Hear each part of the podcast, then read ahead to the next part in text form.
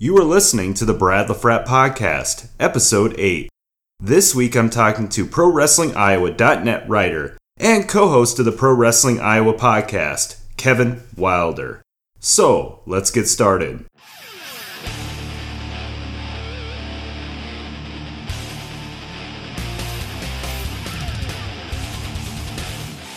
Hey everybody, Brad LaFrat here. Welcome to another episode of the Brad LaFrat Podcast. I want to thank you for listening. The podcast is produced every other Monday for you, and I encourage everyone to subscribe to the podcast on iTunes. You can also find the podcast on podbean.com. Make sure to follow the podcast on Twitter at Brad LaFrat Pod. That's B R A D L A F R A T T E P O D. And you can also follow me at Brad LaFrat. All links will be in the show notes. On this week's show, I will be talking to Kevin Wilder, who is a writer for ProWrestlingIowa.net and co host of the Pro Wrestling Iowa podcast. Kevin and I explain why SmackDown is considered to be WWE's A show, what top independent wrestlers we expect to sign with the WWE next, the possibility of a Brock Lesnar and Goldberg match at Survivor Series, and we also discuss the recent rumors of WWE possibly buying TNA. This week, my guest is a writer for ProWrestlingIowa.net and the co host of the Pro Wrestling Iowa podcast, Kevin Wilder. Kevin, I appreciate you taking time to join me. It's uh, great to have the opportunity to talk to you. It's been a while. Yeah, it's been a while. It seems like old times here to have uh, you and I talking about uh, wrestling and uh, other things, I guess, maybe. No Mercy was tonight, so I just watched that. So everything's fresh in my mind, and I'm amped to go. Appreciate you having me on. Glad to be here. I'm looking forward to this. We're going to talk pro wrestling and some of the hot topics involving the world of pro- professional wrestling. But before we get started, Kevin, can you let our listeners know where they can follow you on social media? Yeah, you can follow me on Twitter at Kev Wilds. That's K E V W I L D S. Again, that's at Kev Wilds on Twitter. Um, and anyone that's interested, I am on Facebook, Kevin Wilder on Facebook as well. Kevin, you mentioned No Mercy tonight, that which took place from Sacramento, California, on the WWE Network. Will you be having a review? Is there anything that you would like to plug that we, our listeners can see on ProWrestlingIowa.net this coming week? Gee, I'm glad you asked. Yeah, no, it's uh, it's going to be on the ProWrestlingIowa.net website. You can find my review of WWE No Mercy that was that aired tonight on the WWE Network. That review will be up later tonight. So if you want to check that out, my thoughts and review of WWE No Mercy on the WWE Network quickly, what are some things that stood out to you tonight at No Mercy? Well, um, I mean, basically, in a nutshell, it was it was basic. I mean, it, the the show ended 20 minutes early, which kind of took me back to the way the shows used to be when I would go to their video store and, and rent the Coliseum video. Those pay per views were like two and a half hours, so it was kind of a nice throwback to that. It's hard to when you have two really good matches, which No Mercy had. It had the, the three way title match, which was strangely and kind of almost interestingly refreshing to have the, the main event, which is supposed to be the main event, world title match, be the first match, and then you had the Intercontinental match with Dolph Ziggler and The Miz. Those are both really good matches. Uh, the rest of it was kind of standard TV filler. Like when I say that, I mean it could have been on any episode of SmackDown, and you wouldn't have remembered it. Really, it didn't really stand out as something memorable. But those other two matches made it I guess a thumbs up, and it's hard to complain when, especially when the show ends 20 minutes early. So it didn't seem like it was a marathon, like sometimes their shows are. Let's get into some of those uh, professional wrestling topics. The WWE draft brought a lot of excitement to the WWE uh, universe initially in July when it took place. But I think most wrestling fans thought, especially with Raw having more depth on the roster, thought that Raw would continue to be the A show are you surprised that SmackDown is now considered to be the better product? Well, yeah, I mean, especially um, if you looked at the way the draft went down, SmackDown ended up with Raw ended up with more talent. I mean, they, you know, they even said the rules was for every basically for every one pick or SmackDown got, Raw got two. So they were, you know, of course, you say the three hours, and that that was the reason for that. Plus, they got the cruiserweight division.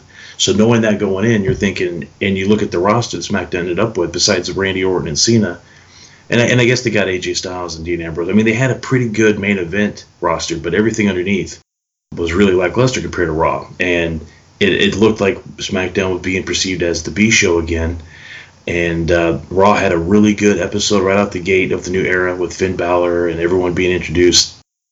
Really good uh, start of that show. Sasha Banks winning the women's title for the first time. And SmackDown had kind of a weak show, but ever since then, SmackDown has uh, been a better show every week since then, and it's really uh, shape. And it's the show that I look most forward to every week. There's a lot of benefits to it. Uh, there's a lot of things that, that SmackDown has in its favor. Two hours long, tight two hours. when it hits two hours, it's done. It doesn't run over to 10 minutes or anything like that.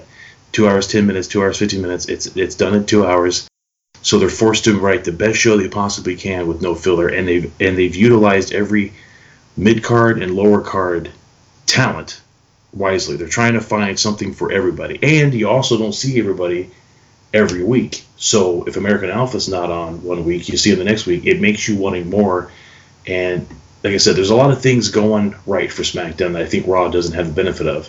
But Raw, a Raw, whoever is in charge of writing that, I think Vince McMahon is a lot more hands on with Raw that gets in their way a lot too because Vince's vision for wrestling is just different than what I think the fans of today want. We talked, and I credited uh, before we started recording. I thought SmackDown had, especially creatively, I think it, are telling better stories, and I think you hit it on the, the nail. They're they're trying to find a way to utilize everybody on that shorter depth roster there at SmackDown. I had mentioned before, also before we started re, uh, recording, that not all stories are told around titles on SmackDown. I think they're doing a better job of just overall telling better stories. It's I feel on Raw everything is centered around titles, especially that you know WWE Universal title. I think that they're doing the cruiserweight division a disservice. A lot of talent there to be utilized, but I don't think they're a couple things I don't like. I do not like that they're making it a spectacle by changing the ropes, the turnbuckles back to you know, using the purple uh, with the logo. I, I, just I feel that's a disservice. I think it's making a spectacle. I think I think the cruiserweight division should be part of Raw. It should be integrated. It should not be a spectacle. It just seems like it's a spectacle to me. Any other match, they're not shaking hands after a match. I don't see it necessary to continue that tradition from the cruiserweight. I respect that. That's I, I see a lot of Japan in that in that notion, but I don't think it's necessary. I think you could have more storylines with cruiserweights by you know having them face bigger guys and not just you know guys in their own division. I think they need to make a better effort to make the cruiserweight division part of Raw.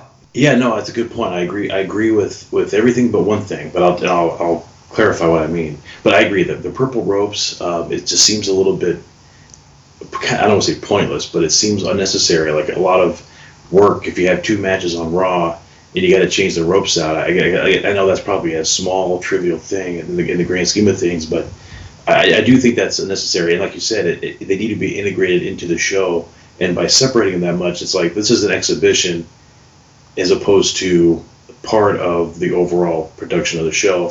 And, and I agree. You don't need them to have shit. You don't need to have the ref have them both stand there and get their arm raised and and, and part of the and or and shake hands before and after the match. Just have the matches tell the story and and have normal storylines and angles like you would in any other division. And I think what it does is is it highlights that the stuff that they're doing is different than the rest, and maybe to be not not to be taken as serious, um, like it's an exhibition instead of they're actually fighting for something. The cruiserweight classic was great, and I think that they do that there that makes it stand out. But when they come up to Raw, they need to be integrated more. But the thing I don't like about them being involved with the heavyweights is that the moment you have these guys getting chokeslammed by Big Show, then their credibility is lost because now their their weakness, excuse me, it, it's not a weakness, but it would be considered weakness. Their size, the moment that happens. So I see where you're coming from. I agree with you on everything except that one little thing. But I don't know if that's what you meant. But I wanted to clarify. kind of to play off that, I, I kind of envision if they want to make a statement for the cruiserweight division and people to not go get a sandwich or a drink or take a piss break, I think that they need to make an impact. The best way I see them making impact and, people taking their spot on Raw more seriously is by having one of those cruiserweights pull one two three kid on like Braun Strowman, uh, someone challenging him yeah. in the cruiserweight division and saying, "Hey, I'm here too, and you know, this division is more than just a weight limit."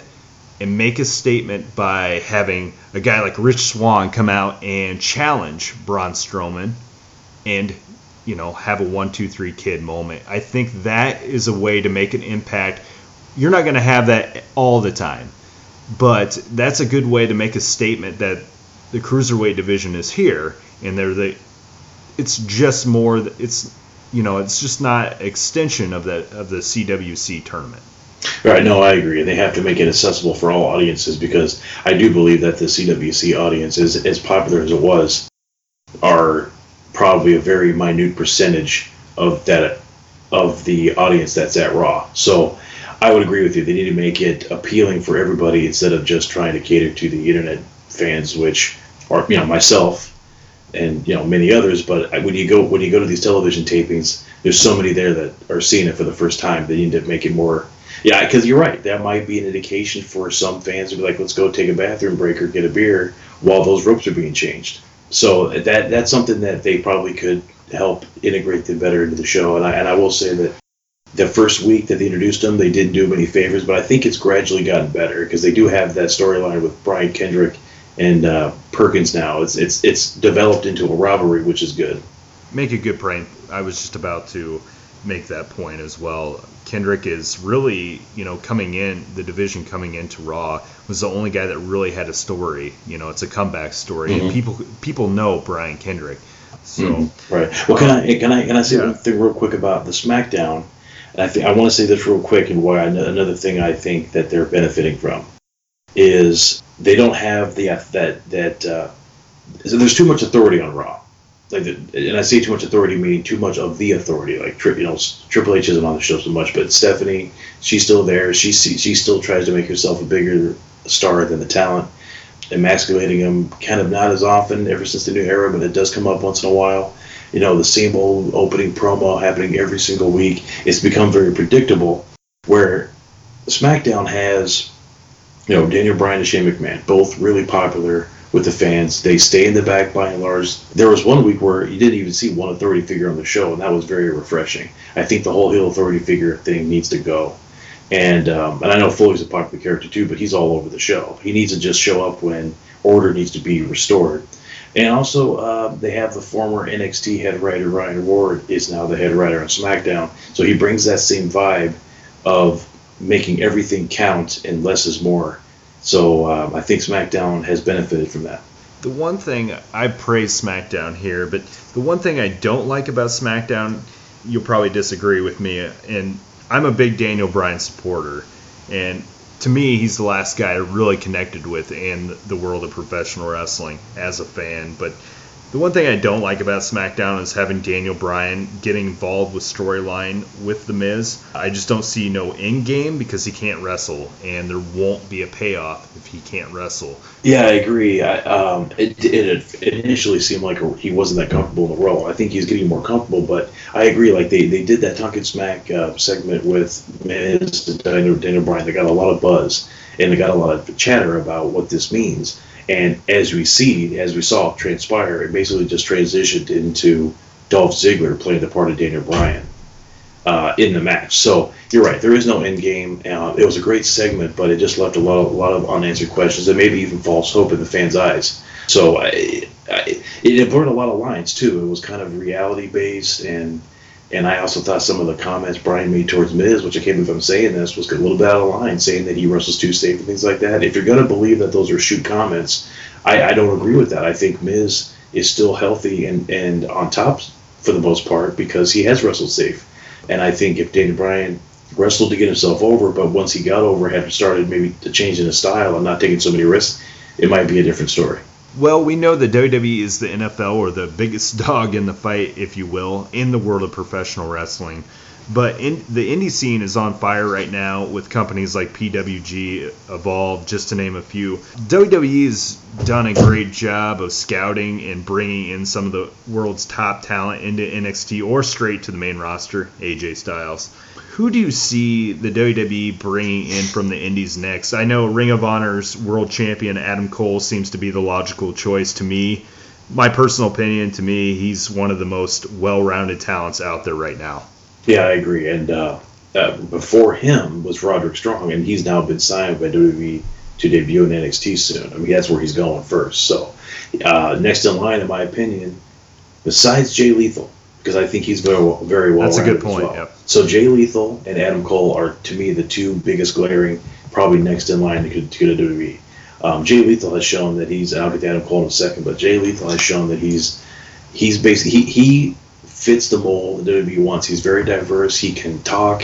He can wrestle heel. He can wrestle face. He does a killer Ric Flair and Macho Man impression. So he can be an entertainer as well. So I think Vince McMahon would, would eat him up, um, and it's only a matter of time. Now, Adam Cole, like I, I, agree, he cuts such a great promo, and he has great cadence, and he's he has a very I don't want to say Ric Flair because he's not so wiry, I guess if that's the word I could, but he, he comes maybe almost in an Arn Anderson style of, of, of promo where he when he talks you listen and he has a good look and he's athletic now and, and again they've shown time and time again that the mindset in WWE is changing as far as size but he looks you know good size in Ring of Honor but if he comes to WWE he might look small I don't know if that'll be a hindrance but I do think he has all the tools to make it and I think very soon maybe when his Ring of Honor contract is up he'll be there now I'm going to credit Dave Meltzer of the Wrestling Observer who basically said regarding his contract that it was originally expired at the end of the year, but due to missing some dates, it's now set to expire in April. So I would believe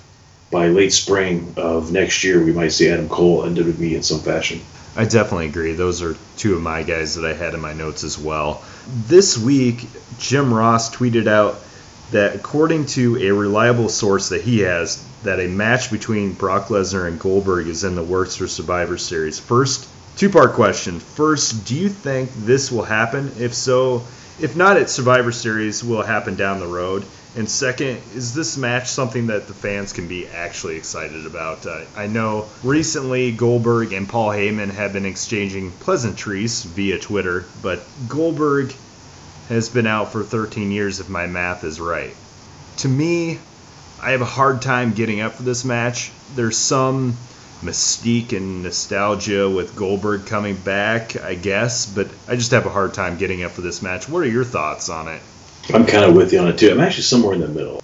I guess the, the way I'm okay with it, and, and to just, I mean, I, when you asked if fans can get excited for, I think it depends on the kind of fans, because a lot of the new fans have never seen Goldberg. I mean, he was done in 2004, and he was, and he became famous and most well known in the late 90s, 98, 99, was his hottest years. So a lot of the new fans that maybe just came around the last 10 years or so, or 10 to 15, are were really young when they probably first started watching and had never seen him unless they go to the network and watch a lot of his, uh, you know, catalog, if you will. So they may be into watching it because they've never seen him. It's this legend guy that they've never been. Uh, you know, he's he's kind of cool. He's a cool look. We've heard about him. We want to see him. We want to see him do his thing live and experience it. And then you might have the nostalgia the nostalgia fans like myself who remember his remembered his first run, and if you were a fan of him then, you're more than likely up for this. And then you have the mainstream fans who maybe don't watch anymore, but they remember Goldberg, they know Brock Lesnar, and they're probably going to get a subscription to the network for the first time in a long time, if it maybe ever, to watch this match because they know those two names. Myself personally, I am not necessarily excited uh, for the match, but I will say that I think if it happens at Survivor Series, I like it for two reasons. One, I don't really want to see it at Mania because I would rather have Goldberg go in the Hall of Fame at Mania and Lesnar have a different opponent.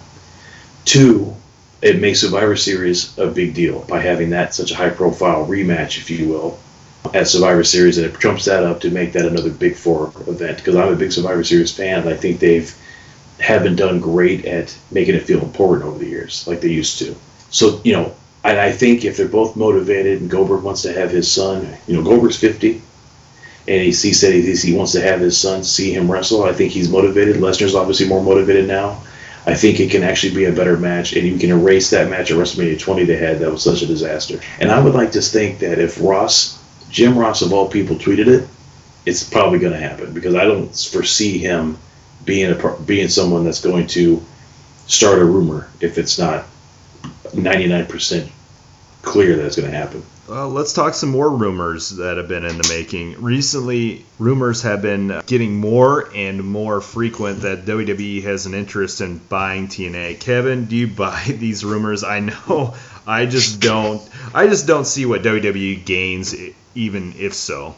Well, uh, well, what I've heard, excuse me, what I've heard is a modified uh, version of the original story. Like you said, WWE buying TNA has now turned into WWE to buy TNA tape library, and Billy Corgan is going to buy the company and rebrand it and name it something else. So I think that's probably the best case scenario. Now, do I think it's worth Corgan's money to do it? No. I, in my opinion, I would. I want WWE to buy TNA's tape library and then just let the company and let Corgan walk away because I don't think it's worth it to anybody to buy them because it's they're just hanging on by a thread. I don't. I just don't think they're going to make any money, and you're delaying the inevitable. And I think you just let all the all the talent that you have there that are really good.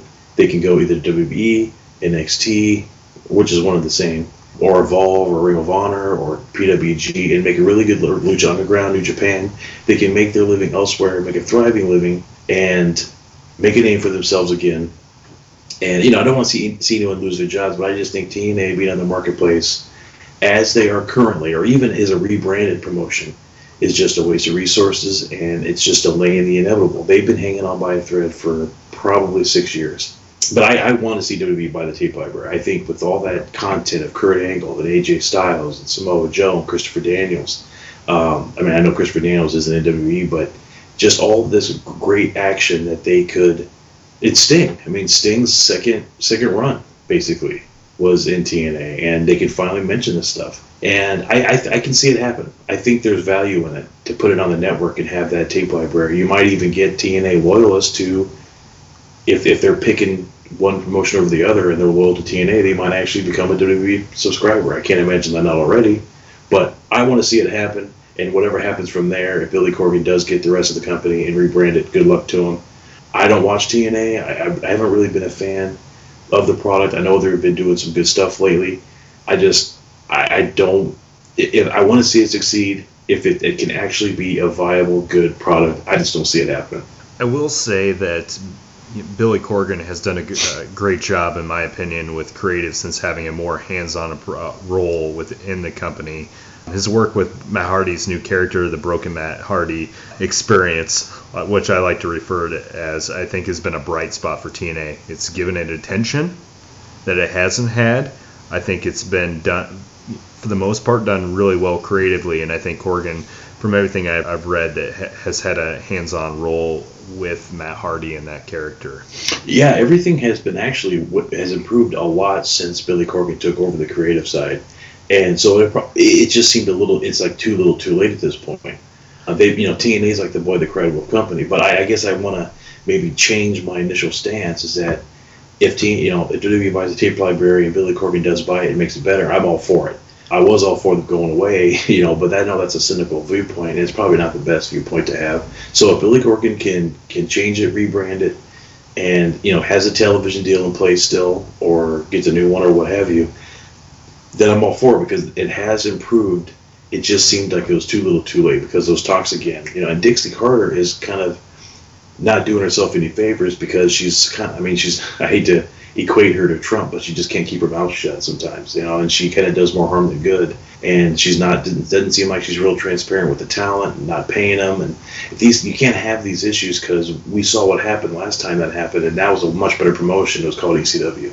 Well, that's a good way to wrap things up, Kevin. I like I said, I, have been a big fan of your work. I'm very appreciative of everything you do for Pro Wrestling Iowa.net. I know that was my my past venture, and I'm enjoying my current one with my own podcast. But I definitely think that, in my opinion, that you are a very underrated writer, and I definitely enjoy reading all your work.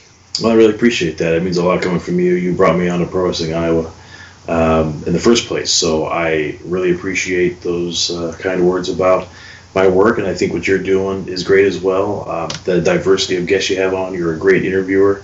You have a good style, and it's good to see it thriving and you enjoying yourself. So keep doing what you're doing. I'll be happy to come back and talk anything, whether it's wrestling, music, pop culture, comedy, you name it.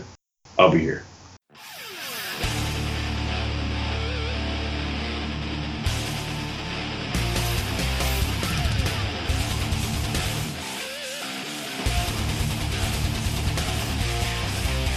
Thanks for listening to the Brad LaFrat podcast. If you like what you heard, make sure to subscribe and rate on iTunes. You can also follow the podcast on Twitter at Brad LaFrat Pod. This has been a Brad LaFrat production. Join me every other Monday for another edition of the Brad LaFrat podcast.